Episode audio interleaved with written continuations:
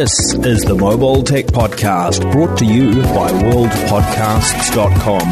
Now here's your host, Tech Girl Miriam Joire. Hi, and welcome to the Mobile Tech Podcast. I'm your host, Miriam Joire, and today is Wednesday, April 10th, 2019. My guest is the extraordinary Vlad Savov. Hi, Vlad, how are you?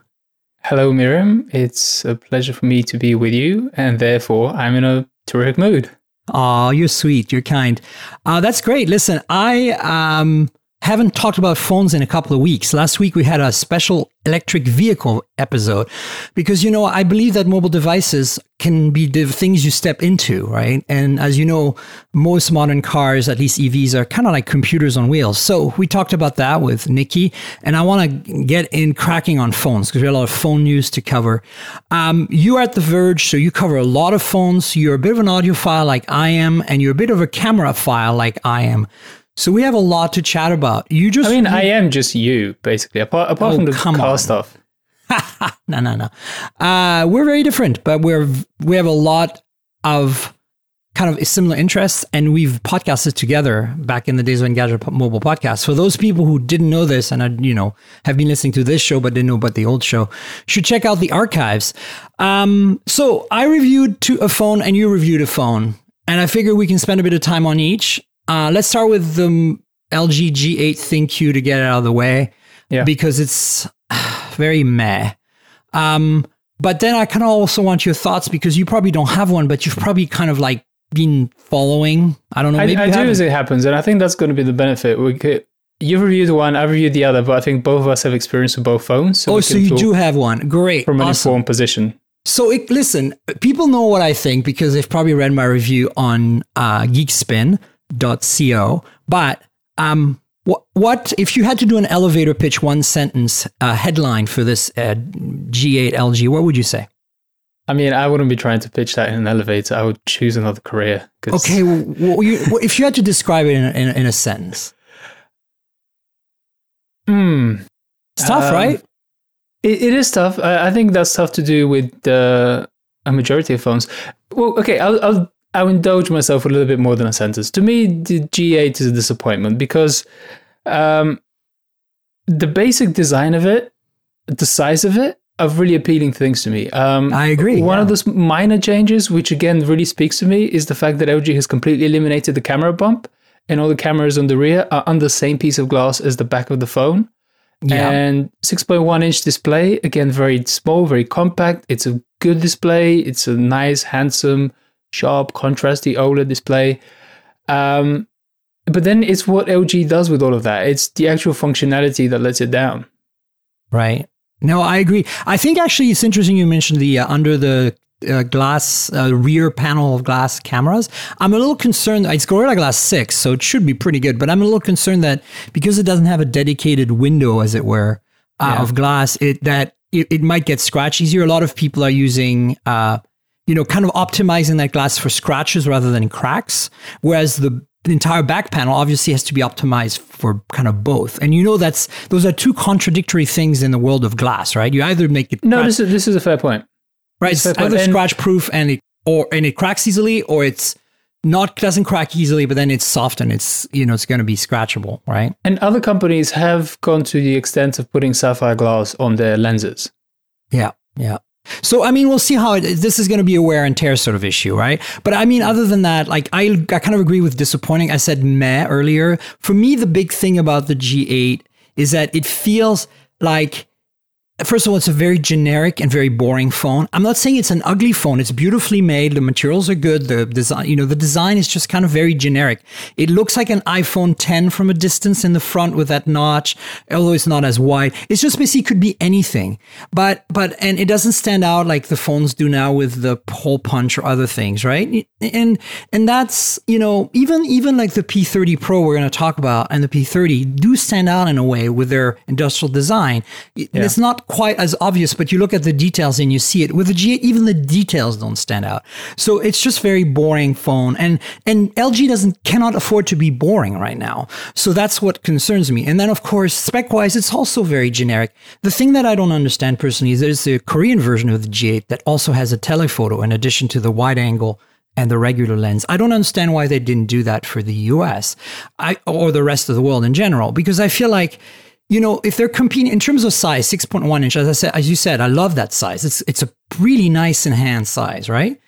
If they want to go with that size, then they're listen, they're pretty much competing with the S10, right? Now the S10 has three cameras in the back, and you know, they're two Korean companies here. They're fighting each other, right? Basically.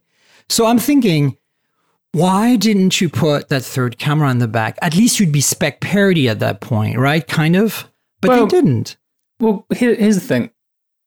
I think when we start to ask these questions, uh, they're quite unfair, right? Because the company isn't here to speak for itself. Like we're kind of asking the ether, why didn't you do this? Why didn't you do that?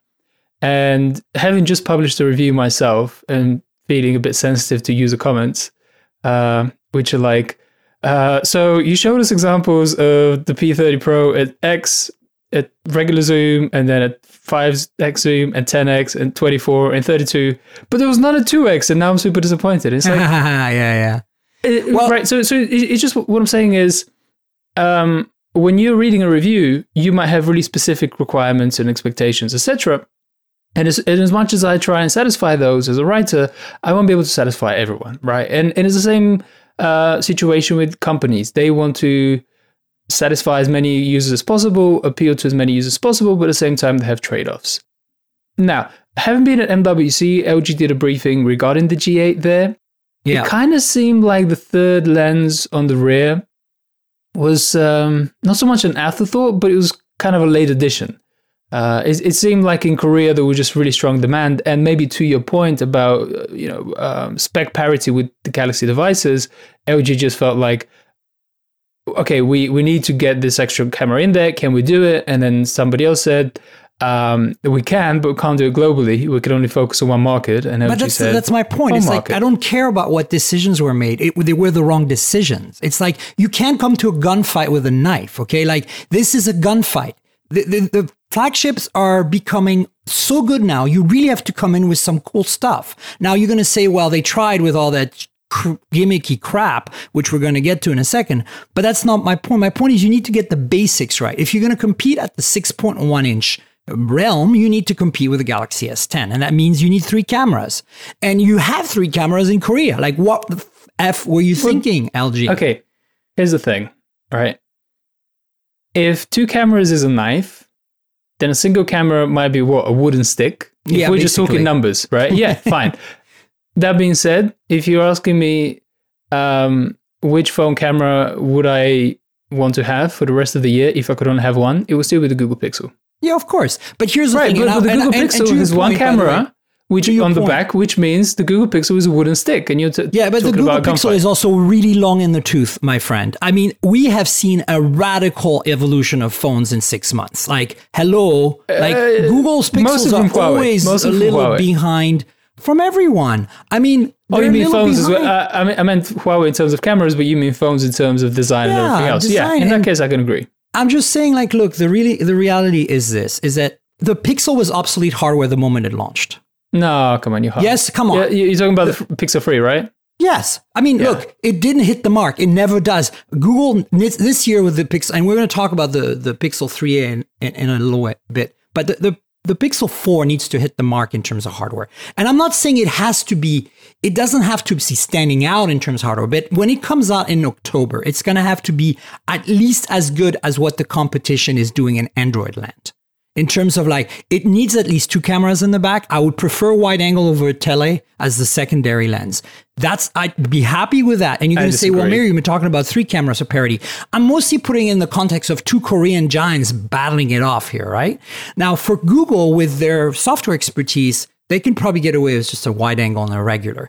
And the but the thing is they need much better hardware for these cameras. What they have in the 3 and the 2 right now is pretty much you know, run off the mill 12 megapixel sensors with OIS and a pretty Okay, decent lens. okay. We, we're going to talk about the Pixel right? later, we said. But We're you know what I'm saying? That's later. kind of my angle I, here. So I, I'm I get what you're saying. I get what you're saying. I'm thinking let- let's- LG. Yeah, uh, let's bring it back to LG. Yeah, I'm coming back. So what I think LG should have done is three cameras in the back, and then you know instead of everything else is pretty good, but there's the areas that I think they should have focused is a third camera and and overall better cameras, and they should have done uh, none of those gimmicks, which we're going to briefly touch on because they're terrible. And then the software, it feels like using a G6. Like nothing has changed with their UI ever. And you know, everyone else is making an effort. Even Huawei is trying to be more interesting Yeah, and Huawei's less trying. heavy and less annoying with their UI. Huawei's And trying and Samsung- failing. Yeah. So exactly because well you know Chinese companies they can't seem to muster the software but but even look Samsung I think did an okay job with One UI right Sure, fair enough. But Yeah. okay, here's the thing. Um, let, let's let's be fair to LG here. First of all, they did improve the cameras. The main camera sensor now has 1.4 micron pixels. no I agree with that it's better Does that mean that the camera is going to rank against the Google Pixel camera? Is is it going to be a leading one? No, and that's a disappointment, right? You and I have been doing this phone review business long enough to remember the LG G2, which oh my god yeah the In my G4 actually was the one that for me was just like you know brought low light uh, out from the dark ages ha literally that's a good joke Well, in my recollection and in my hands, the LG G2 was the best camera of its time. Yeah. Right. Uh, The iPhone, and I wrote an article about this. The I iPhone saw that article uh, takes better photos um, on the first shot. Let's say it's easier to get a good photo out of an iPhone, but the ceiling of the LG G2 was basically the highest you could get out of any camera phone, and LG kind of went astray with the G3, and then, like I say, kind of came back with the G4. and then went astray with the G5 and kind of came back with the G6. And then the G7 was kind of meh. And then the G8 we thought was going to fix that. And wah, Nah. Yeah, and, and this is a tricky thing with this company, and, and it's why I say I'm disappointed.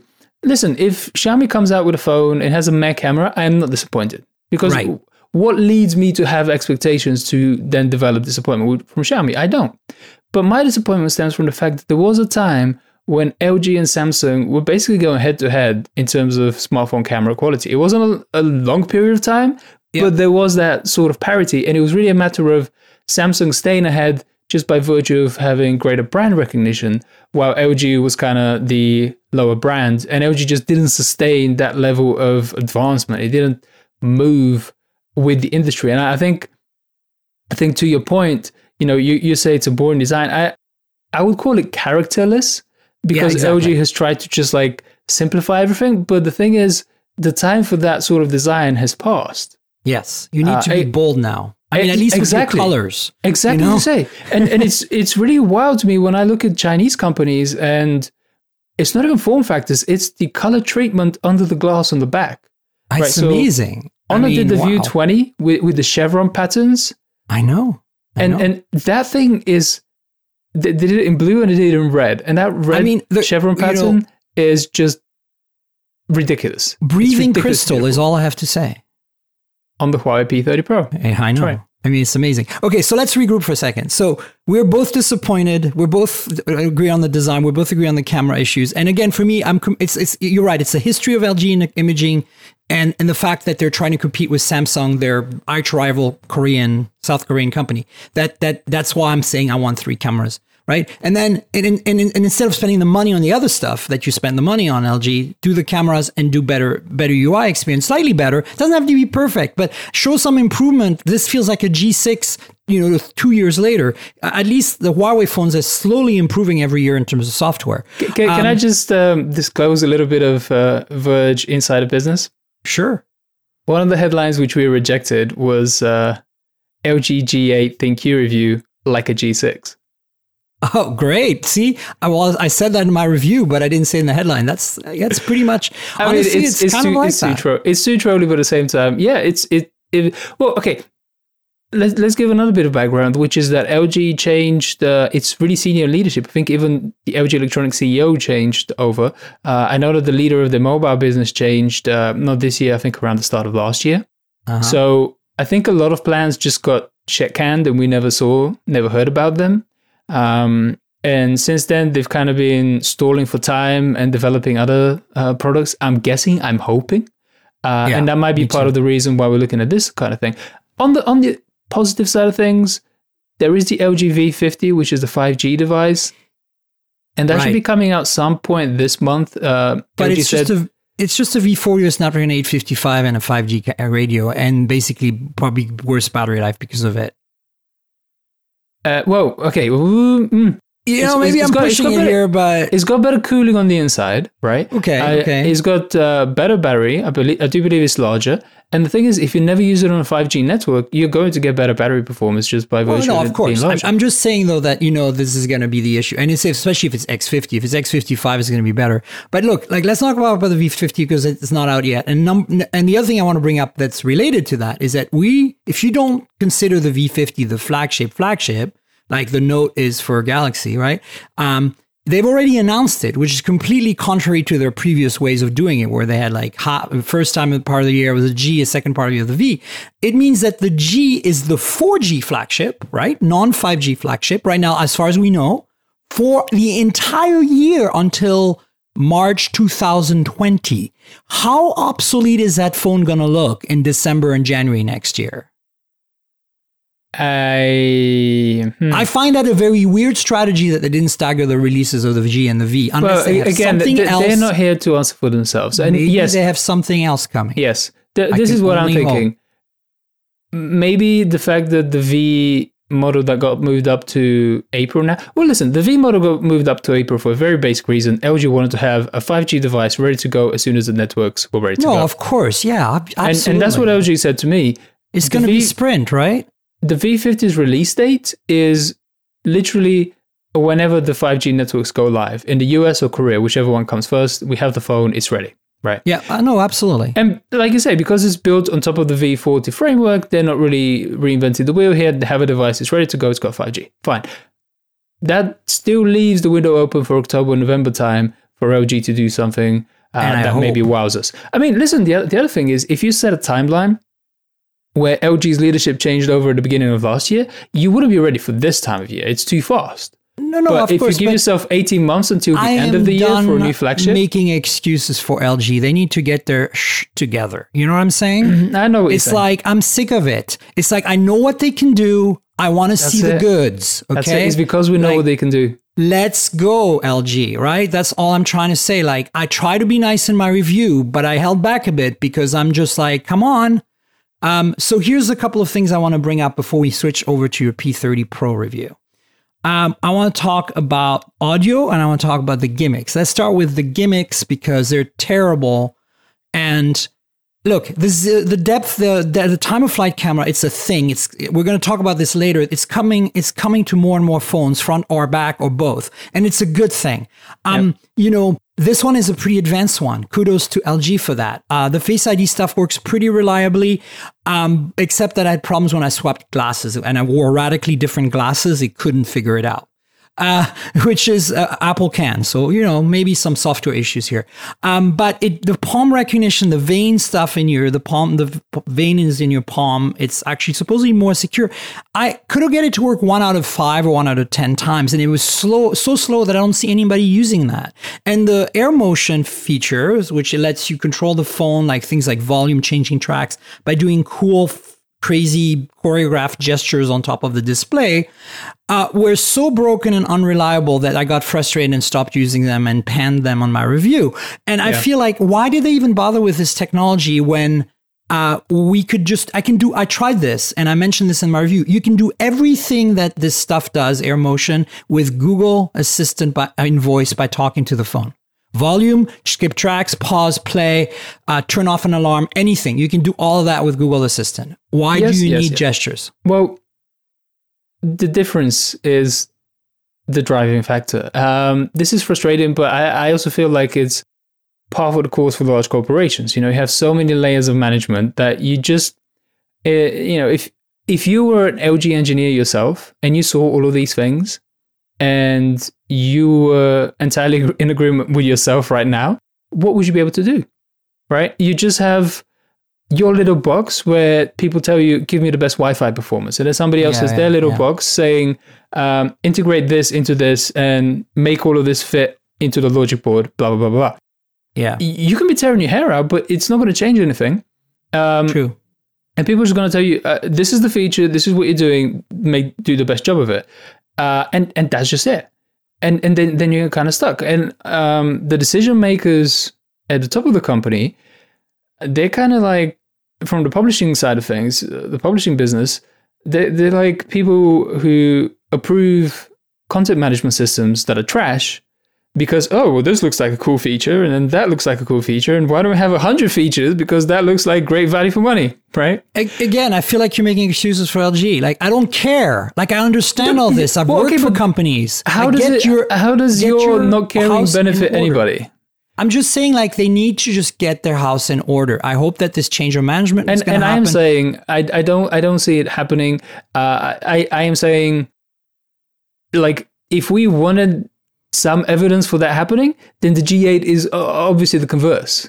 Right, it's Right. telling us no, it, it isn't happening. The decisions at the top are still happening in a really abstract way, where people are just kind of checking features off a list instead of thinking through how things are going to be used. Because let me tell you this: even if the hand gestures and these are air gestures above the phone screen, yeah, even if they work beautifully, exactly they're how still many useless. Yeah, exactly how many applications and purposes would you have? You don't them? care. That's exactly my point. Like, not only does it not work, but it's not useful. Um, my biggest thing is I'm worried that what they're going to launch in the fall is going to be a folding phone, which is not what we need right now and want. What we need is a solid flagship that can compete with the best of the best, right? And Yeah. we don't have that from LG. Maybe the V50 will fix that, and maybe I'll I'll eat my words. Audio is fantastic, though, right? And this is Yes. the thing. If you want a phone, and actually, but there's an alternative. We'll talk about this in one second. Uh, audio is amazing on LG out of the box. That hi-fi 32-bit hi-fi quad DAC from ESS still completely owns the market. I'm super impressed. Um, even though it's been what two years now since the V20, essentially that we've had this is an evolution of that chip in there. It's still a delight every time you plug in a good pair of headphones and listen to music. You know, did you notice by the way that if you use their music player on content that's 44, 40, uh, 48 kilohertz, it'll upsample it to 96 or 80, 88 too if you ask it to well by default i think. So you actually want to put like FLAC files on the phone and use their player instead of using well there are other players you can download that support the high sample rates but i'm not sure they all support telling the dac to upsample I- internally in hardware which is Yeah, really what you want. I, I don't I don't I've never liked upsampling. i'm a big fan. i really notice the difference. I if you have the right algorithm it just it, makes your music come to life i've you know i've have old content that's 44 and 1 and and 48 that just adds it just adds a little something That that's a whole other podcast because we, we can talk about uh, yeah file we can go formats yeah we should actually have an and so audio on and so podcast you and i we'll do We that at some point But let, let, But- let me do let me do. but what are uh, your a thoughts on that? segue. Like- well, I mean, th- th- there's nothing else to say. I mean, I wrote about this in like 20 whatever it was, 17. I, I just gushed over the LG G6, which I Yeah. think was the first time I came across a quad DAC. Like you say, it's certain like a variants G6. by the way don't It's go out still- buy a g6 used uh, the, not not the us version doesn't have the quad dac some Oh, yeah, some variants yeah. do Good point. It, it was the Korean uh, version that had it. yeah But uh, yeah, just like that version of the G6, the G8 is a terrific phone. And I will say one other thing. Um, it's a super expensive way to get a kick ass Android portable media player. But hey, it's a consideration because if you actually look around, um, the dedicated portable media players are They're running. so shit- expensive i know Yeah, well, yeah, but they're running Android 5.1.1 oh god some of them, right? They they recently kind of all stepped up to Android 8.1. Most of them aren't even familiar with USB C and what the hell you're supposed to do with that. And their battery boy. life is eh, yeah right? of course So, um, so there know, is actually you- another solution yeah, You see my is. segue coming? Okay, I I want you to take this one because I I I'm the one who showed you this one. Oh yes, you did. You did. The full credit to you. I I totally plagiarized So- your great idea for an article on the Verge. What's the plan B if you can't afford or don't want to or whatever get the G8 or get any LG phone with the DAC and you you're an audiophile and you have a phone already or whatever? What do you do? Well, I'm a bit I'm a bit conflicted because I'm about to recommend the dongle, which is terrible. Come But still. on, we know it's a good one. It doesn't is- matter. There is one terrific sounding dongle, and it's made by a company called Hidizs. Is the Yeah. Hidizs Sonata HD. Isn't it um, amazing? Did you flash yours by the way to the higher sound quality mode? I have not. I didn't. know Oh, you need to thing. because there's an even better sounding mode, which is the dedicated sound quality mode, where it removes the uh, microphone functionality from the from the dongle, so it no longer can be used with a um, headphones that have an inline mic. It ignores know you could basically. Yeah, I, I flash mine. You just need a PC and go to their website, download the firmware. There's like an audiophile version of the firmware, which basically puts all the processing power on the DAC conversion rather than keeping the ADC going as well. It shuts down the ADC circuits and stuff. Nice. Now you need to append your review. Um, listen, my, my review is glowing enough as it is. It's it's a I'll, I'll really, link to it in the description. It's a way, it's a really really clean uh, sounding DAC. Uh, pre- previous to that, I mean, this was the conversation that we're having was I was using the Essential Phone DAC. Me too. Yeah, and, then the And- Razer one for a little while, which is a little better than the Essential, but is ex- a little cl- like clumsy. Yeah, it's really chunky. It's really chunky. The Essential one. They're, they're not really in the same class. I mean, this is the remarkable thing with Motorola phones, and I think even Sony phones. You just get an audio adapter. You don't get a DAC integrated into the dongle. Correct. Um, whereas the Hidizs and even the Essential, they both have an integrated DAC, and they're still the size of an adapter. Like there's no and wasted space headphone amp. whatsoever. And a good headphone amp. Really a very good too, headphone amp. right? And, Yeah. But here's the difference. Here's the difference because the Essential um, DAC and amp is fifteen dollars, and the Hidizs one is twenty eight dollars. Yeah, it's double the price, but that's still very affordable. Yeah, in, in both cases, it's. I mean, for our, our typical It's, audience, uh, it's, four it's coffees in San Francisco. and probably Well, less. I'm than, exaggerating. Six actually. 30 It's probably less than a day's Yeah. worth of parking as well, right? Yeah, it's about an hour and a half of parking. Wow. Um, but here, here's the difference. Here's what justifies the extra price for me with the Hidizs. Uh, the essential one, to my ears, has a bass bump to it, which I love. Okay, but it isn't as clean as the Hidizs. I So. Yeah. all you're really paying for with the extra premium for the Hidizs is the sound quality. At the same time, it also has a really nice, uh, thick and strong braided wire, um, which anybody who's familiar with high-end headphones from the likes of Audeze, they use pretty much the same wire. So it's a nice match for that. Oxygen-free copper. Yeah, so it's I mean, it's shocking to me that it's just this random freaking company with this terrible name.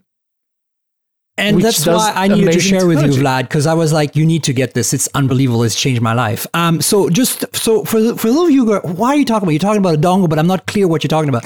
This is a USB Type C to 3.5 millimeter headphone adapter. That's just about the same size as the one you get with your Pixel 3 Yep. um, and is sound sounds incredibly better. Like it's it's it's actually it's very easily competes with the LG Quad DAC. Would you say? Yeah, no. Not quite. Well, okay. You need to put no. I think you need to change the firmware because upgrade the firmware and it's it's Quad DAC grade. Well, because uh, uh, like these are so ephemeral things. Like there's no measurable way to talk about these. No, I know But exactly. When I plug into the LG Quad DAC, like I start to feel things. Okay. Well, you'll feel things when you upgrade the firmware on the Hidizs. Trust me. okay, Seriously, but I try need, it. I need I need to keep podcasting with you. I can't dash off and do the uh, firmware upgrade. No, no, but, you don't But do yes, it now. I'm I know, keen. I know. I'll do I'm it. just telling you, we, we need to move on to the P30 Pro anyway. That's But right. I'm just telling you that since the P30 Pro does not have a headphone jack, and Mm-hmm. co- and actually mine didn't come with a dongle, you know, the Hidizs might be your answer if you like are trying to get like say a phone that's actually really, really like a masterpiece. Um, and you, is missing some sort of decent audio output. There you go. You get your solution. That's your segue. Yeah. Uh, and listen, the other thing is that most people, if they have wired headphones, they're going to have one pair that they really use all the time, right? So you just stick this adapter onto that pair, onto the end of the cable, and that's kind of it. You know? and for thirty dollars, you could potentially buy multiple. I mean, I have like three of them. Uh, There you go. See, Vlad's already done that. All right. So check it out. I'll, I'll link everything in the show notes. I'll link your review of the Hidizs and um, my, my review of the G8. So, you know, we've gone from a meh phone with great audio to a great audio adapter that's needed for a great phone. that With no has audio. Probably the best camera in the world today Yeah. for a phone. I, um, it's it's a difficult one. It's a really difficult one. Okay, one. I want your take have- on this. I, I did not get a chance to write to read your review yet because you you published it just this morning. For me, it's morning, and uh, I did read your camera preview thing you did like a week ago or whatever. last week. So okay, tell me tell me your. I have some thoughts too. I feel that the camera has some issues, but overall, okay. You want a versatile camera. You're a creative type person. Do you want to use a Pixel? Do you want to use a P30 Pro? Uh huh. Well, There's no manual control on a Pixel. Well, this is the tricky thing. Um, and this is the thing I'm, I've been wrestling with. Even having finished my review, I'm still wrestling with it. I have both phones. I'm not sure which one is going to keep my SIM card um, because they're that close. Uh, they're different, but they're very close. And I've grown bleary eyed over the past week, just sitting in my computer and going left arrow, right arrow, pixel photo, P30 Pro photo. Which one do I prefer?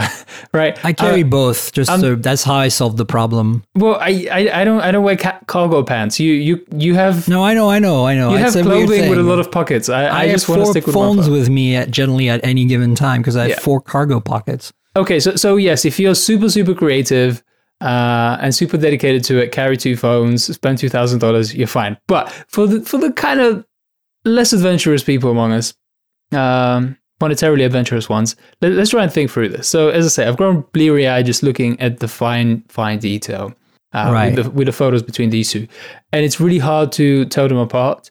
They where they have image errors, they do it differently. And the thing that I've always appreciated about the Pixel is that it lets image grain in and image noise show up, right? Because it's like you want to see the detail of this photo, and I'll give you that. And I think you're willing to accept a bit of grain and image noise. And that is actually true. I completely agree with Google's philosophy. So when we get photo errors on a pixel photo, they look like photo errors from film cameras. And that's why people like me speak about the Pixel having the most photographic pictures. And I like that a lot. I agree that the P30 Pro, I know what you're where you're going with this, Yep. feels almost synthetic. Mm-hmm. Yeah. But, but then, And then you know the the other P30, is, the P20 had the same problem, and the Mate 20 had the same problem as well, right? they did, but not uh, to a greater degree actually than the P30 Pro. And this is why I think they're so close nowadays.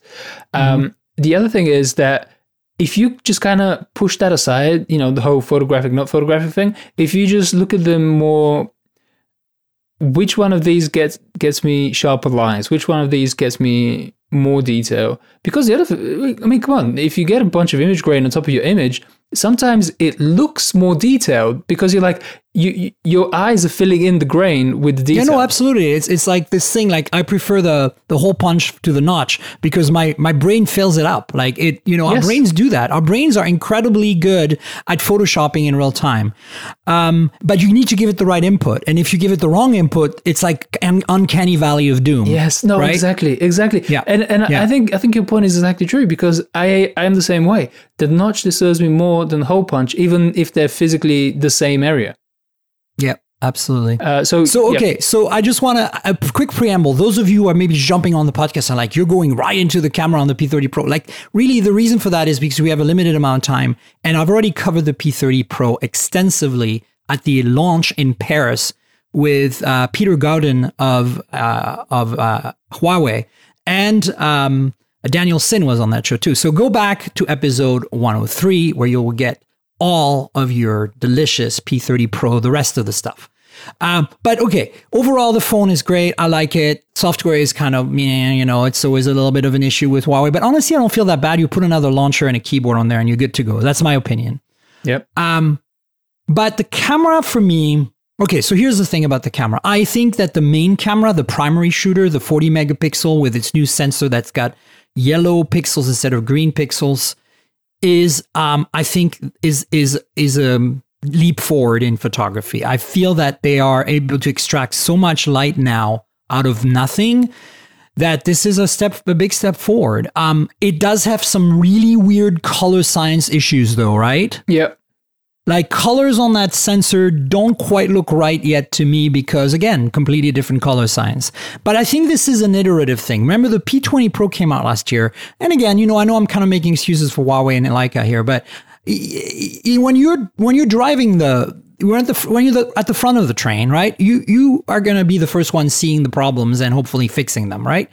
Um, when you're the passenger in the back and you're just riding along and doing the same thing, um, you know you're you're going to benefit from all the progress that happens in in the front of the uh, the train. So I feel like I'm going to give them a pass for this stuff. Uh, they hopefully can fix it in software though. Their color science is a little weird. If you switch between the wide angle and the main camera and the tele, the, the colors don't look right between the three. Like they don't match. You have to kind of go in. Google Photos and fix it, and it's just annoying. Well, because uh, let, let's just kind of s- simplify that down and contextualize it for people.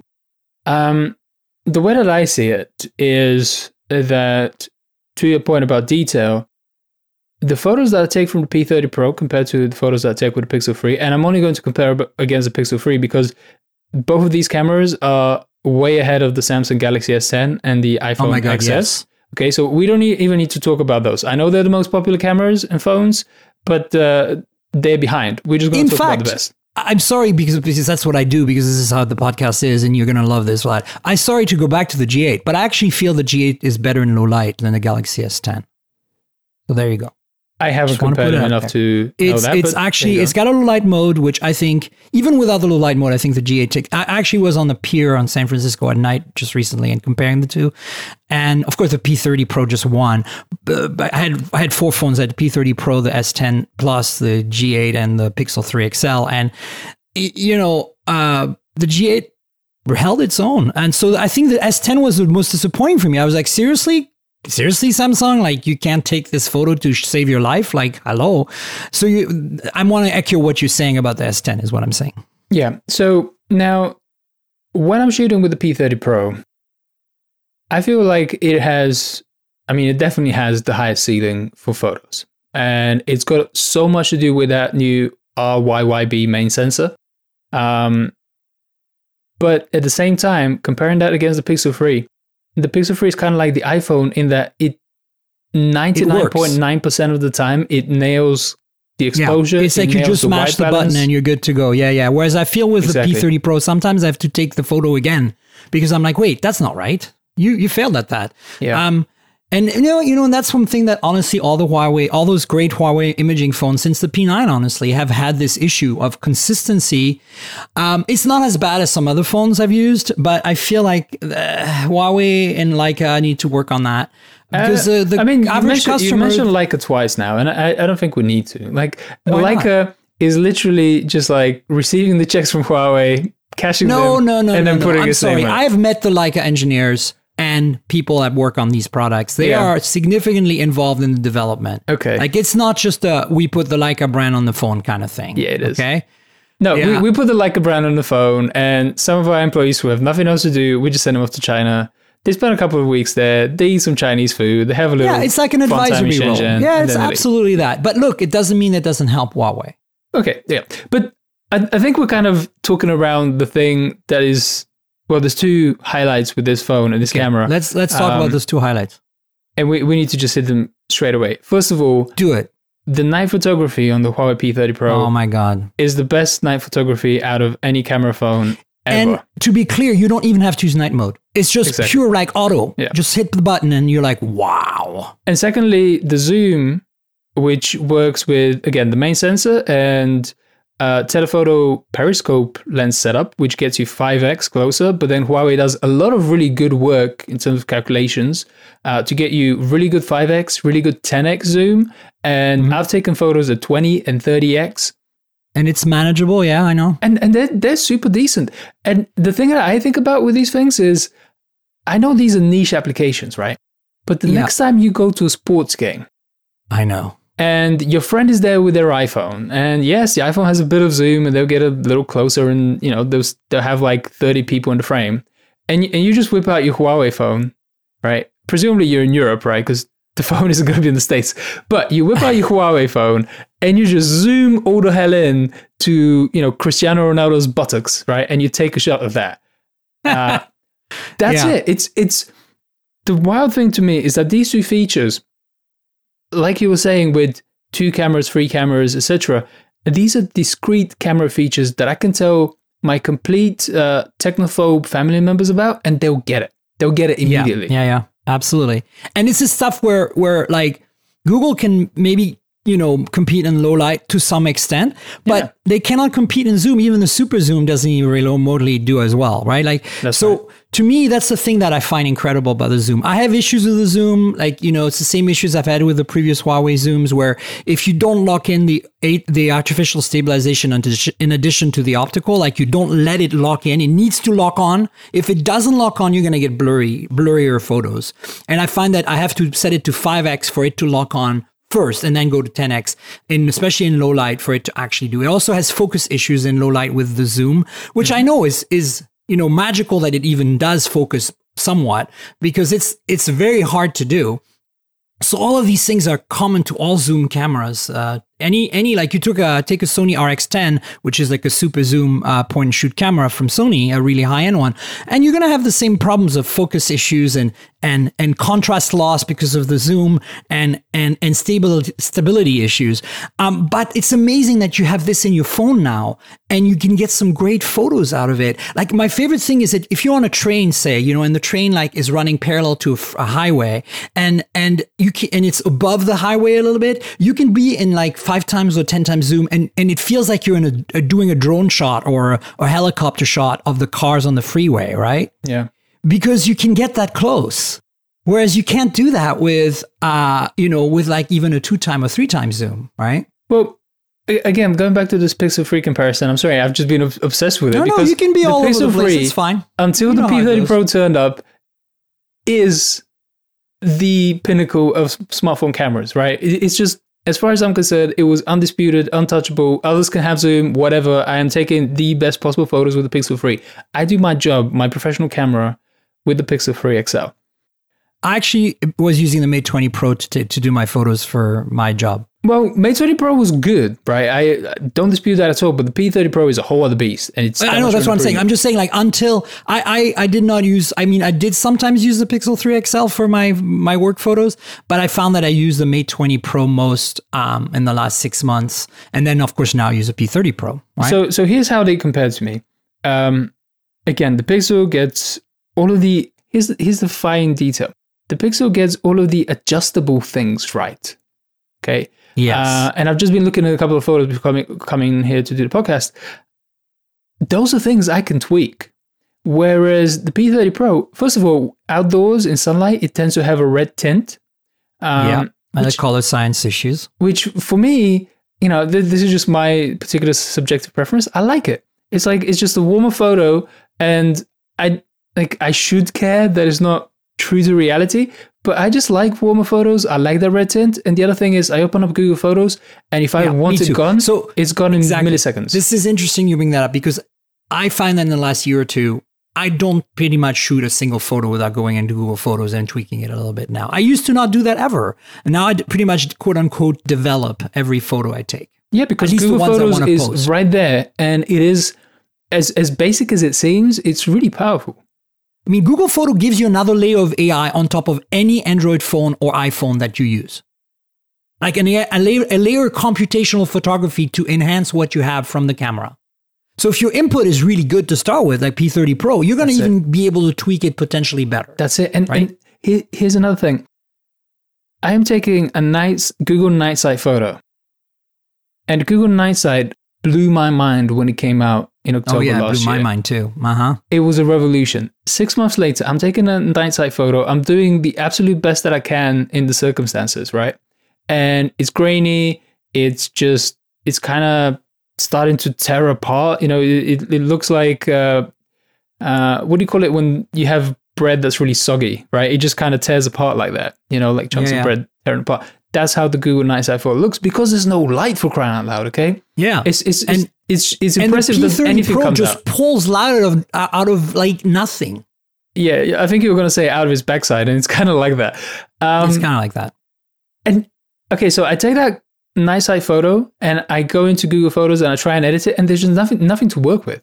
Like, Yeah. Google gets you your optimal best result. It's basically the best that hardware can do. And this is kind of back to what I was saying. The Pixel 4 hardware needs to go up, up in performance. Sure. But because then- especially when you sell a phone for eight, nine hundred dollars, like they're doing. Come on, guys, but let's then get, even get the show low on light the road. photos, even low light photos with the P30 Pro, even zoomed in photos, where I tend to find it has less contrast. I think you mentioned earlier. You fix it, yeah. Um, I go into Google Photos. you and have so just- much headroom. I know you can fix Yes, everything. It- it's it's kind of like when I when I went into Lightroom with raw photos for the first time, and I was like, so this black area, can I can I turn off the shadows? And it's like, holy crap, it's, Yeah, it was all there. There's all kinds of stuff in there. I know. Right. And then same thing if if you get the zoom and it's a little blurry, either because of atmospheric pollution or because, uh, and that's pretty common by the way. If you take a photo of something far away with the zoom and you find that it's uh, no matter how hard you try to focus by retaking by forcing focus and stuff, it's a little soft. You it's generally just the air that gets in the way. Your eyes don't see it because you're like not zooming in with your eyes. Um, but but then you know what I find? I find I go into Snapseed, I play with details a little bit, and boom, it's back. You Yeah. know? And of course, contrast, I can play with that. Yeah, no, it's magic. It's like you have so much like base data that you can play with.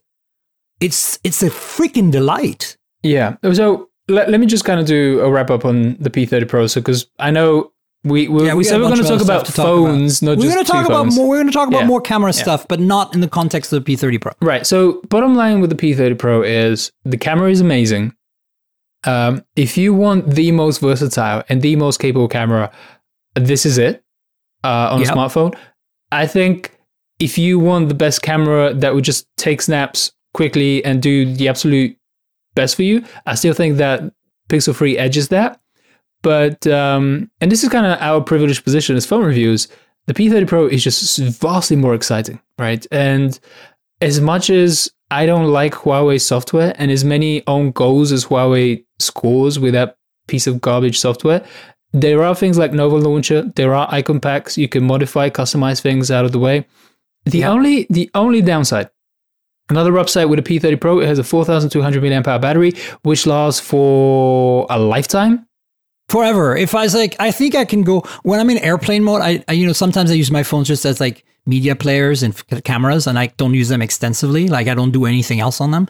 Um, and and I can go three or four days with the P30 Pro. Like it's like what? Yeah, it's bananas. it's bananas. But there is one downside, and that is actually the display. And you know, that's a major component. It's not a Quad HD display, Yeah, unlike the Mate 20 Pro. And you know, it's it's an OLED. It's okay. It's not great.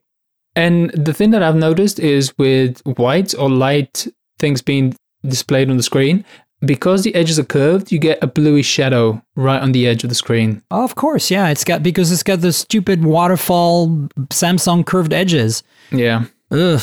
So here's another thing. Before we, I want to segue, but I want to kind of segue by going through the P30 quickly. Mm-hmm. I know you didn't review it, but I'm sure you have one, like I do. Well, now I'm thinking about playing- it right now because that phone is it- flat. It doesn't have exactly. I, that's why I'm bringing it up. I've been using it lately a bit more just to kind of get a feel for it. And there are two things I love about that phone. The display is flat, and you, so you have less of that issue. Um, and it has a headphone jack.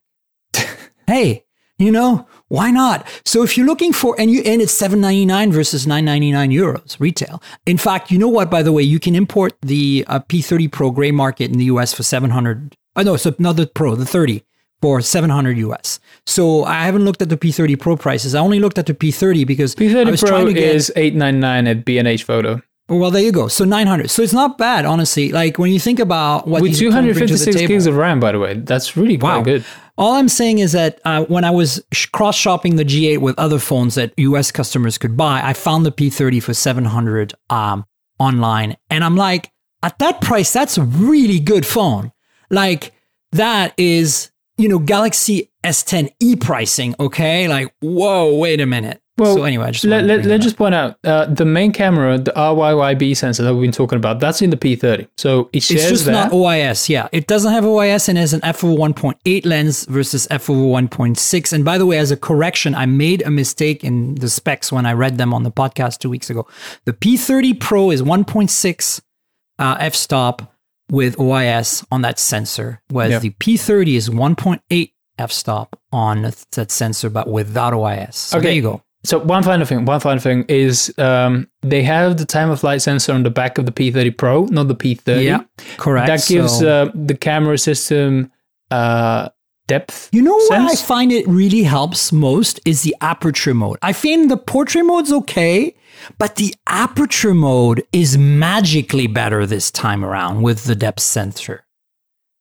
That's been my experience. Play with it if you haven't. Well, for, for me, the biggest upgrade has actually been the fact that it feeds into the autofocus system for the main cameras. Right. Right, so right, yeah, yeah. in situations where the Pixel 3 and basically every other camera phone is like, I have no idea what's happening. I need you to turn the lights on. or let me use the flash. Come on, man, give me something to work with. The P30 Pro is like, yeah, I'm focused. No, it's I fine. gotcha. Don't, Yeah. No, trust me. Like I'm looking at the black wall, and it's like, I got it. And then it t- takes the photo. And it's like, holy crap. All right. Yeah, that, that's that's my conclusion for the P30 Pro. Holy for the night mode and crap for the zoom, but good crap. Yeah, exactly. Yeah. Well, there you go. So let's switch to some other stuff I want to really talk about quickly, uh, Vlad. So let's talk. I need to give uh, Qualcomm some love about yesterday's announcements, simply because I want to acknowledge that they launched a few ch- new chips: the um, Snapdragon 665, the Snapdragon 730, and the Snapdragon 730G. Um, you know, I mean, more Snapdragons is better, I guess. Uh, people, manufacturers get choices, right? Uh, so these are basically like the 710 last year was a new tier that was introduced between the 600 and 800 series, and it was heavily based on like a detuned 845 architecture with a larger nanometer manufacturing. The eight, the 730, think of the 730 as the same same thing, but from the 855. So they took an 855, detuned it, and they're manufacturing at a larger um, uh, nanometer size. And uh, you know you still get tons of benefits and the, pro- the cost is a lot lower. So we might see some interesting phones with the 730 and 730g is slightly improved gpu for gamers. So it kind of was going to end up maybe in some gaming phones. And then you know 665 you know whatever they needed a new 600 series. It was getting a little mm, stale. So there you go. That's basically my takeaway. Uh, yesterday they had a thing here in san francisco called the ai day which was all about AI. And that's one of the things they pushed in. And this is why I want to briefly mention it, uh, Vlad, is that they push photography and AI features in photography very heavily on these new Snapdragon chips. Oh, I mean, this is this is literally the future. Like, I mean, it- that's it- where you have to go, right? It's going to be the future on Huawei's Kirin chips because they're part of what's driving the P30 Pro's heroics. Uh, but Qualcomm Snapdragon has been integral to everything that Google has done with the Pixel. Um, and as far as I'm concerned, so part of what's really got me psyched and excited about the P30 Pro is just today, and segue alert, uh, Oppo just announced the Oppo Reno, and that is Yeah. another phone that uses the same periscope zoom technology. And I know. my forecast for the rest of the year is that by the end of this year, we're going to have five, maybe six phones with this periscope zoom tech inside it. Um, Yeah. They're all licensing it from the same company anyway. And it's going to be that, and it's going to be computational photography. And anybody who isn't and doing time of flight. We're going to see time of flight front and back Absolutely. on everything. Absolutely. Absolutely. Anybody who isn't doing those three things, thank you for your third contribu- contribution, is going to be behind. Yeah, yeah. So here are some examples, right? Um, we're seeing the Oppo Reno. Uh, we're seeing, uh, you know, a bunch of phones with time of flights. Also, we're a lot of phones with Sony's IMX 586, the 48 megapixel sensor, which I think is a really interesting and pretty decent sensor. What are your thoughts on that, Vlad? I, I also think it is. Um, I think it might be gaining a bit more popularity just by virtue of its huge megapixel number. I think everybody was like, yeah, we're going to differentiate. Let's get the massive megapixel number. And then you go into 2019, it's like, oh, everybody else had the same idea. Yeah, I think there's a little more to the story though. I feel like I first started using it on the View 20 from Honor. Yeah. And I feel that, you know, this this is an this is a quad Bayer setup, right? It's it's that's what makes it cool. Like it is a oversampling. It's like the the PureView from 40 megapixel back in the day. It's using that same technology, but bringing it down to a price point where mid-range phones can have it, right? And so I think we're gonna see we're seeing a proliferation of this sensor. It's it is now on uh, the Nokia X71, which is a mid-range phone that was announced uh, recently in China, which is probably gonna come to the West as maybe a Nokia 7 of some kind. Uh, I believe Um, the rumor is that it's going to be known as the Nokia 8.1. And yes, it should be imminently launched in Europe. There you go. So my point is, is that um, Samsung announced the Galaxy A80 recently, just yesterday or this morning, Today. that has a really, really trick slider mechanism where it I doesn't have a front-facing camera and it rotates as so the camera is facing back when the phone slider is down, and the motorized slider when it slides up, it rotates the entire rear camera module forward to face the user, um, and it has a that 48 megapixel camera on it, and it has an 8 megapixel secondary cam and a time of flight camera. See, see where things are going. This is where things are going, uh, and this is a mid-range phone from Samsung. I mean, sure, it's mechanically complex, but you know, uh, I kind of like. I mean. You can't get water resistance on these phones, but I, I like these form factors that are whacktastic. I love how the industry is experimenting, Vlad. Hold it's hold on, hold me You- happy. You, you, you can't just drop whack tax, whacktastic on the podcast and just like carry on. Okay, you. What do you have to say about Uh, it's, a- it's a beautiful word. I'm going to keep using it. But I am 100% on the same page as you.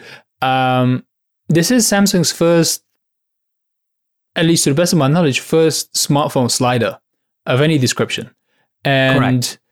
this is just. Uh, and it- This is like giving this is giving the Oppo Find X a run for its money in terms of cool factor. Yes, yes, very much so. And and it's just really clever. You know, I my fear last year because Android devices got really weird last year already, right? They, they started doing the the periscope pop up cameras for selfies. Uh, there was the Oppo Find X, as you say, where the whole thing pops up. The Oppo Reno this year, it it actually pops up. It's like a wedge. yeah, I know. There's a wedge, a little triangular shape pops up just for the selfie camera. Jesus. And- and the thing is- no, the flash. It has the flash in the back, Vlad. Right. It means that if you want to use the rear camera with the flash, the thing pops out for the flash. Come on, it's so cool. It it is. It is. But my it's completely unnecessary. That's the best part. No, it's not unnecessary. I love it for how unnecessary it it, kills is. a but it's notch. so cool. It kills a notch, and it's super Yeah, cool. kills a notch. And I think both of those things are laudable things. Notch murder, Absolutely, cool it's very technology good unnecessary. But like people, like ah, it's gonna break. I'm like. Who cares? Think about how No, awesomely cool it care. is. You do care. And the fact that you have a display that's full on front display, there's nothing else in there. okay, yes, that's good. But rein it in. We do care. Come on, we we, we should we should Of course, we do. We have to care because we're reviewers. we should we should have we should to- talk to an audience that is not multi-billionaires, right? But my, my reservation th- about this time last year was that everybody would just do weird and crappy. Um, and the cardinal example for that tends to be uh, all of the borderline concepts that ASUS tends to kick out. Uh, Yeah. Things like uh, that laptop with this massive water cooling wart on the back of it. It was supposed to be like a desktop replacement Oh, gaming laptop. Um, Yeah. or, or the time when they did the Asus Tai Chi, where they had it's a netbook Yes. with a la- laptop screen on the inside and a laptop screen on the backside because It's like a, the Nubia X of uh, of laptops. oh god and and yes the Nubia X I hate that thing's entire existence uh, the the supposed the supposed wraparound smartphone that wraps around your wrist which is the size of No, no, no. That's not the one I'm talking about. I'm talking about the the the phone that that's a, smartphone with two displays, front and back. oh yeah mm, So f- full screen in the front. I'm not talking about the wrist thing. The wrist thing is the Nubia Alpha. yeah the Nubia Alpha okay so first of all I hate the Nubia Alpha it takes a foldable screen But I was talking and about the deploys it Nubia X. Well, let, let me just have my little mini rant. It takes a foldable screen, folds it around your wrist in the most disgusting handcuff-like design. it's It's, disgusting. it's Why are we even talking about this? It's not even on the list. Right, forget Like, it. We talk like the, the the, Nubia X though, the Nubia X isn't the only phone. I think Oppo have no. done a phone with a screen on the back and the front. Correct. I think that's Yeah, kind of cute. Again, I like it. I can see some That's what I'm bringing it up. I'm like, you said Tai Chi. I was like, hey, a laptop with two screens, front and back. It's like a phone with two screens, front and back. And Anyway, And yeah. I mean, this kind of speaks again, going back to the G8 and to your point, everybody's character now. Um, Apple, I was, for whatever reason, I was looking at the iPhone XR. I will not call it 10 ever. okay. Um, okay. I was looking at Fair the enough. iPhone XR uh, promo page on the Apple store, and it was saying how to do a seven layer uh, paint coating under the glass, right? And Yeah. I'm looking at that and I'm thinking, seven layers, huh? So you, you couldn't you couldn't do nine like Huawei can do and Honor can do, huh? Just seven? that's what you got, Apple? Really? And and that's Yeah. that's the wild thing. These Chinese companies, like when you say LG needs to get its S together, they really have their S together on hardware and engineering. Oh my God, they do. They I knew. They, doing they, I mean, all of this honestly, right now, I hate to say this. This is my gut feeling as a journalist who reviews this stuff all the time. Huawei is the world leader in, in hardware. Like, if you look at what they do, it's like, holy crap. Like, seriously? Like, wow. It, it's it's tough to argue. Listen, you, you know this just as, just as well as I do. When you go to a Huawei event, it's going to be a cluster fudge. Okay, they Yeah. they their organization, um, the CEO Richard Yu, who I love, and He's I've been to better than some of roundtables with other him. Chinese makers. I've so him- Come on. No, I've, I've heard him answer questions in roundtable format where he's not trying to read off a script. And he's a really engaging and really sincere and earnest guy. I like him. Yeah, I think yeah. he's I a like terrible presenter, though. Right? Yeah. His English is not really that, that great. And So first of all, somebody needs to tell him, let's just hire a native English speaker or somebody who's close to a native English speaker to do these presentations. I, I think Xiaomi benefited so much from having Hugo Barra. Oh my god, it was so great. Yeah, I know. It's too bad is he's at Facebook now. Come Yeah. on, Hugo. He he literally sold out to the devil. I, I am not using a metaphor. He sold out to the devil. I know so many. You know, I know people you could work at Pebble that sold out to uh, to Facebook and uh, on on the uh, what's that cameras team the the the Facebook portal. yeah that thing. So so Facebook bought somebody and then No, no, I'm saying that some people I know that worked with me at Pebble have moved on to that team, and I'm Ah, like okay. they're doing some really cool like work on their stuff. But it's Facebook. You're in bed with the devil. yes no I, I know somebody who's a really smart guy as well and he's one of Facebook's product managers on the VL side of things. Um, and I I know that it's it's a prestigious company to work for and really talented and intelligent people apply for it and they get paid handsomely. But yeah, it's It's the devil. I don't believe in devils, but whatever. it- like I I lose at least a smidgen of respect for people who work there, and I wouldn't have self respect if I work for Facebook. Like I would have a hard time taking a job at Facebook, honestly. Yes. the destructive effects of that company's existence are just so apparent, so obvious. It's it's Yeah. it's it's like Yeah. it's like an oil spill of attention, Exactly. and it's constant. let's pull it back a bit. I want to talk since we talked about uh, mm, pop-up selfie cameras. There's been a bunch of OnePlus leaks that really show what the phone will look like. Um, I think they're leaks, so take them with a grain of salt. But I, I think it's pretty accurate. They're case manufacturers, so they're probably pretty good. Um, and it's clearly showing uh, a pop-up selfie cam on the OnePlus 7 with a full screen display in the front. So it's kind of interesting to me because it means that, uh, well, are we going to have are we gonna have a phone that's definitely not waterproof this time? You know, that's the real question. Is that is that the question? I, I think the question is when is wireless charging going to arrive for this phone? yes, yes, absolutely. I mean, look, I'm excited about the OnePlus 7. It's gonna be fun. And and it's definitely more attainable to us here in the US than the Oppo Reno or the Nokia X71, Yeah. uh, et cetera, et cetera. Um, I also want to quickly touch on the Pixel 3a. That's another leak that happened in the last two weeks that we didn't talk about phones on the show. And and what is your take on that? It looks very, very clear that we might see this at Google I/O or soon anyway, like some a Pixel 3a and 3a XL. I have big issues with that naming. Like it's so confusing. Why not call them like Pixel Lite or whatever? No, Um, they're supposed to be basic pixels, and I'm struggling with it because, like, first of all, I completely disagree with you saying that Pixel 3 was outdated the moment it arrived. But I will. Did you see that notch on the XL? Come on. Did, did I see it? I, I've seen it every day for the past. It's in my nine mo- pocket. uh, Every day it makes my eyes bleed. I, I get it. I, I still use the phone in spite of it. What I'm course I saying use is the phone. What I'm saying I is just I'm trying to come closer to your Google position. I'm made trying to come good closer to- hardware. What if? What if? I'm what coming if? closer to your position in saying that even though I don't think the Pixel 3 was terrible on arrival, uh, I don't think it stood out in any way in terms of its design. I completely agree that the Pixel 3 XL notch is egregious and enormous. So, but at the same time, I, I say to myself, I like the software for the most part. Google still needs to figure out its multitasking and gestures, but I love the camera and I accept the other compromises. So to me, the Pixel's design already is basic. So how do you take a phone that has that sort of compromise built into it and then do a light version? Like, what do you do? Do you cut away the camera? Because if you cut away the camera, I'm not interested. No, I don't think they're cutting away the camera. Okay, so- actually, this is actually what I think the is happening camera- here. You- What is happening here, If, Vlad, if you're I keeping the is- camera, you're at risk of actually improving on the Pixel 3 because, as far as we know, it's going to have a headphone jack in there. Yeah, so exactly. So it's uh, really interesting. I think these, here's what's going to happen. We're going to get a camera that is close in terms of performance as the Pixel 3 and 3 XL. And we're going to get a phone that's more accessible in price, has lower performance and specs in terms of CPU for sure, and RAM. Although RAM, it's hard to do because four gigs Yeah. of RAM on the Pixel 3 and 3 XL. Ugh, I feel that pain every day. Um, but but we're going to see a lesser processor, but we're going to see the addition of headphone jack. And, and, and I think in many ways, look, maybe this is not a bad thing because look, Pixel cannot just be a high end product. If Google wants to have a little bit more reach out there, which is a big question mark, I'm not sure they're really interested. But if they are for some reason interested in changing that, maybe the Pixel 3a and 3a XL are going to be uh, the the heavy hitters for them from now on. You know, we'll buy the high end one still, and then the rest of the world can, like India, can have a Pixel 3a as a high end phone.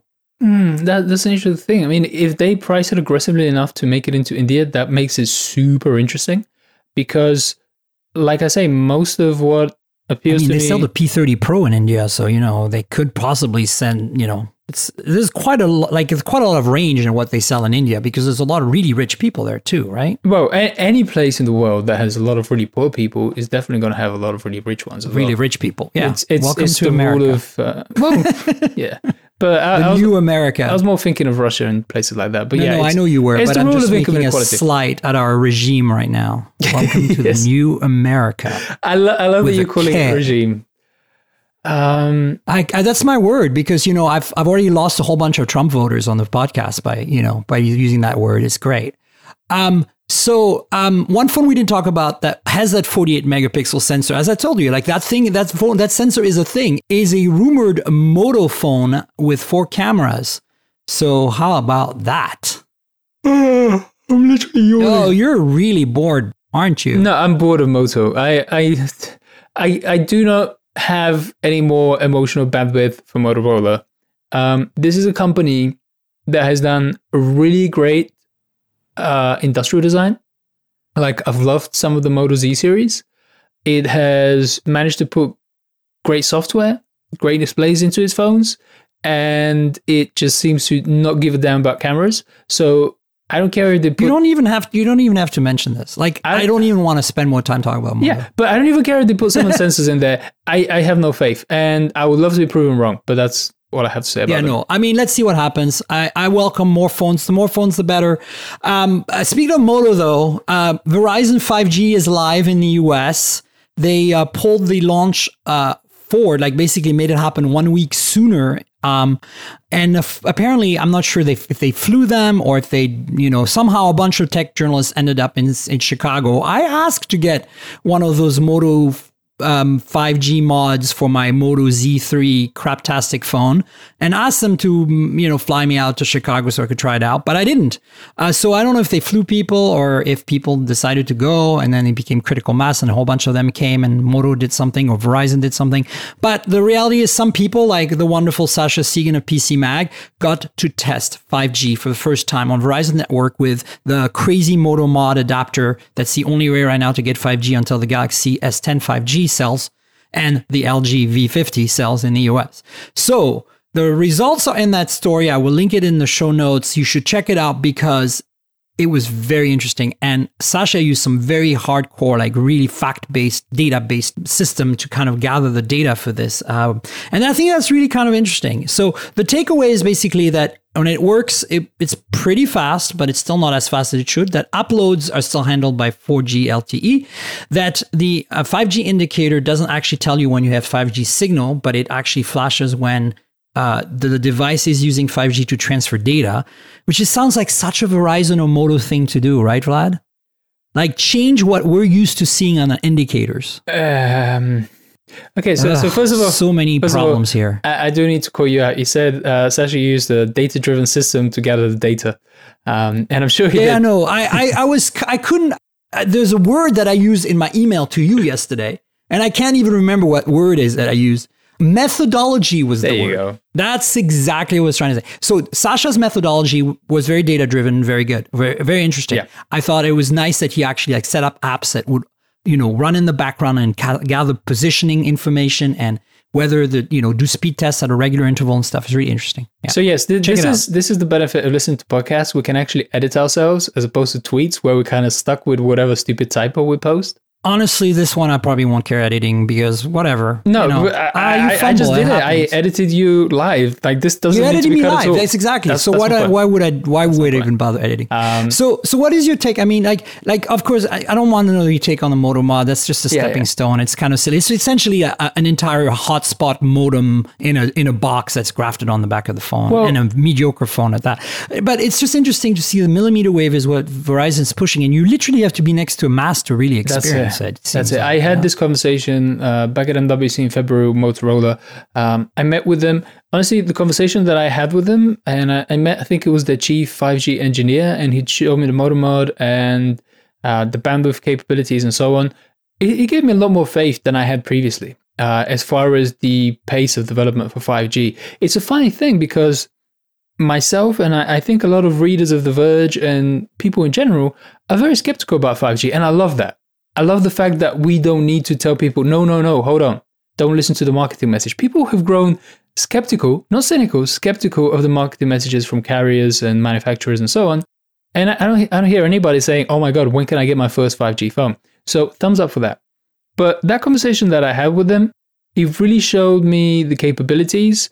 Um, as you say, if you get into a good spot where you're connected, uh, it's amazing, right? It's a massive Yeah, step up from pretty great. 5G.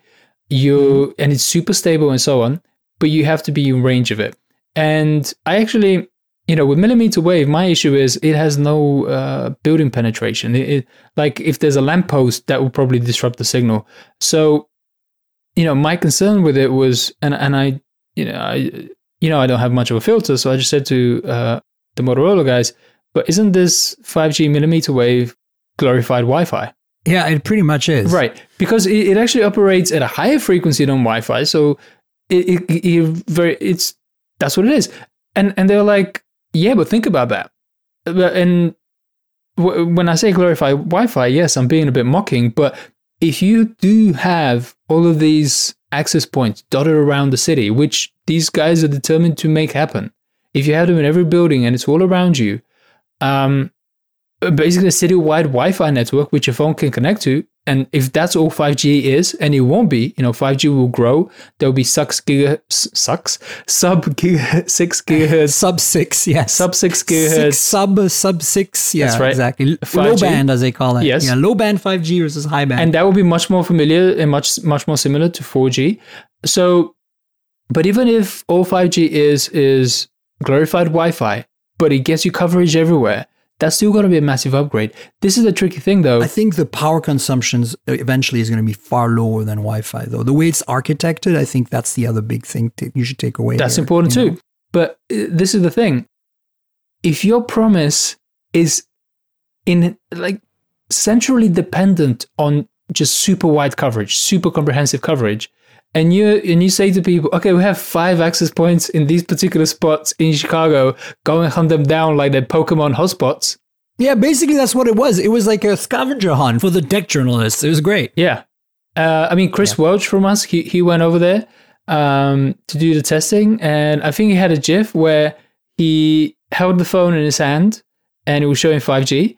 And then he moved it back by, I don't know, 10 inches and then And it- switched down to 4G. yeah, yeah. Well, it's because the indicator doesn't actually show coverage and it- shows that data is being downloaded and transferred. So you don't really ever know what's going on. Also, it says 5G UWB for ultra wideband. Right. It's like, come on, uh, Verizon, you're so clever at coming out with stupid icons for your freaking signal stuff. Why don't you come up with something a little bit more exciting than 5G UWB? I, I, I kind of like that. Anyway, we should wrap it up. And uh, I want to I want to give you a chance to introduce uh, people to where they can find you on the internet, uh, Twitter and all that. So do you want to tell people where to find you? They really should know already. Come on. Um, They should, yeah, but you know, you never know. There are the noobs out there, and they never heard of the Vlad Savov, the great Vlad Savov. well, Come if, on, they- go. if anybody knows about you and they don't know about me and they don't know about our love and friendship, they they're not keeping up. Yes. Any case, um, TheVerge.com website on the internet is where I write most of my stories and ideas. And when I steal any from you, they also go over there. It's perfect. I don't have to write stuff. Like, And I can be found on twitter.com slash Vlad. I don't use Facebook. Um, I haven't. I have an Instagram account which I've abandoned. So don't go there. well, they, that's sad. I mean, I don't blame you for abandoning. I get why, but it's like it's you take such great photos. It'd be nice to have them on Instagram. Well, I put them on Twitter, so n- nobody's Okay, missing Twitter, out. Be- before I so publish, Twitter is where it's at. yeah, before I publish a review onto The Verge, because that's supposed to be the final, the author- the authoritative, uh, the fully tested and verified conclusions. Uh, I put my rough drafts onto Twitter. Um, I, my little joke is that tweets are my minimum viable product. There you go. I love that. That's great. So you folks know where to find me. I'm at Tankgrl, T N K G R L on Twitter and Instagram. Uh, that's like com- the comic book Tank Girl, but without the vowels. And uh, you know, you can find some ramblings there and lots of photos. Um, and of course, there's a YouTube channel that goes with this podcast called youtube.com slash Myriam Joire. It's my full name spelled out. If you wonder how you spell it out, just go to my Twitter and you'll see my name and you can do Myriam Joire at the end of youtube.com and you'll get to the channel. Uh, lots of unboxing, some hands-on, some interviews, some stuff, whatever I can. You know, it's extra content basically. Since this is an audio podcast, you want some visuals, go to my Instagram, go to the YouTube channel. Um, most importantly, mobiletechpodcast.com is where the URL for the podcast is. If you stumble on the podcast, you don't know where the rest of the episodes are or whatever, you have the RSS feed right there. We're on Apple Podcasts, Google Podcasts, Pocket Cast, Overcast, TuneIn Radio, a bunch of other places. So you'll be it'll be easy to find Mobile Tech Podcasts. I also want to thank our sponsor, Audible. Audible.com is the platform uh, for audiobooks. If you like to read, but for some reason you can't read books on paper or on e-ink on a Kindle or something, you know, you're driving all day, whatever it might be, you can subscribe to Audible and you'll get tons of books to choose from to listen to. And more importantly, many of these books are read by the authors, which is kind of cool. If you, you know, if you like your authors, you can hear them speak to you in their own words. So uh, if you go in the show notes below, there is a link for you to support the podcast. If you sign up for Audible through that link, you get 30 days free trial, which is really nice. But more importantly, you support the podcast. So check it out. Uh, it's audibletrial.com slash mobile tech. That's audibletrial.com slash mobile tech. That's if you uh, don't want to look at the show notes and you're right there and you're ready to type in your browser. That's it, folks. We had a great show. Vlad, thank you so much for being on the show. It was so great. Thanks, Mary. Yeah, come back soon. We'll do a we'll do an audio episode. I thought that sounds like something I want to do. What about you? Absolutely, I can tell about all of my Odyssey uh, fascinations. Okay, Odyssey Fascinations. Maybe that's what should be the title of the show. All right, folks, I'll catch you next week with another show and stay tuned until then. Cheers, everybody. Bye. This has been the Mobile Tech Podcast with Tank Girl, proudly presented by worldpodcasts.com. You can visit us online at mobiletechpodcast.com.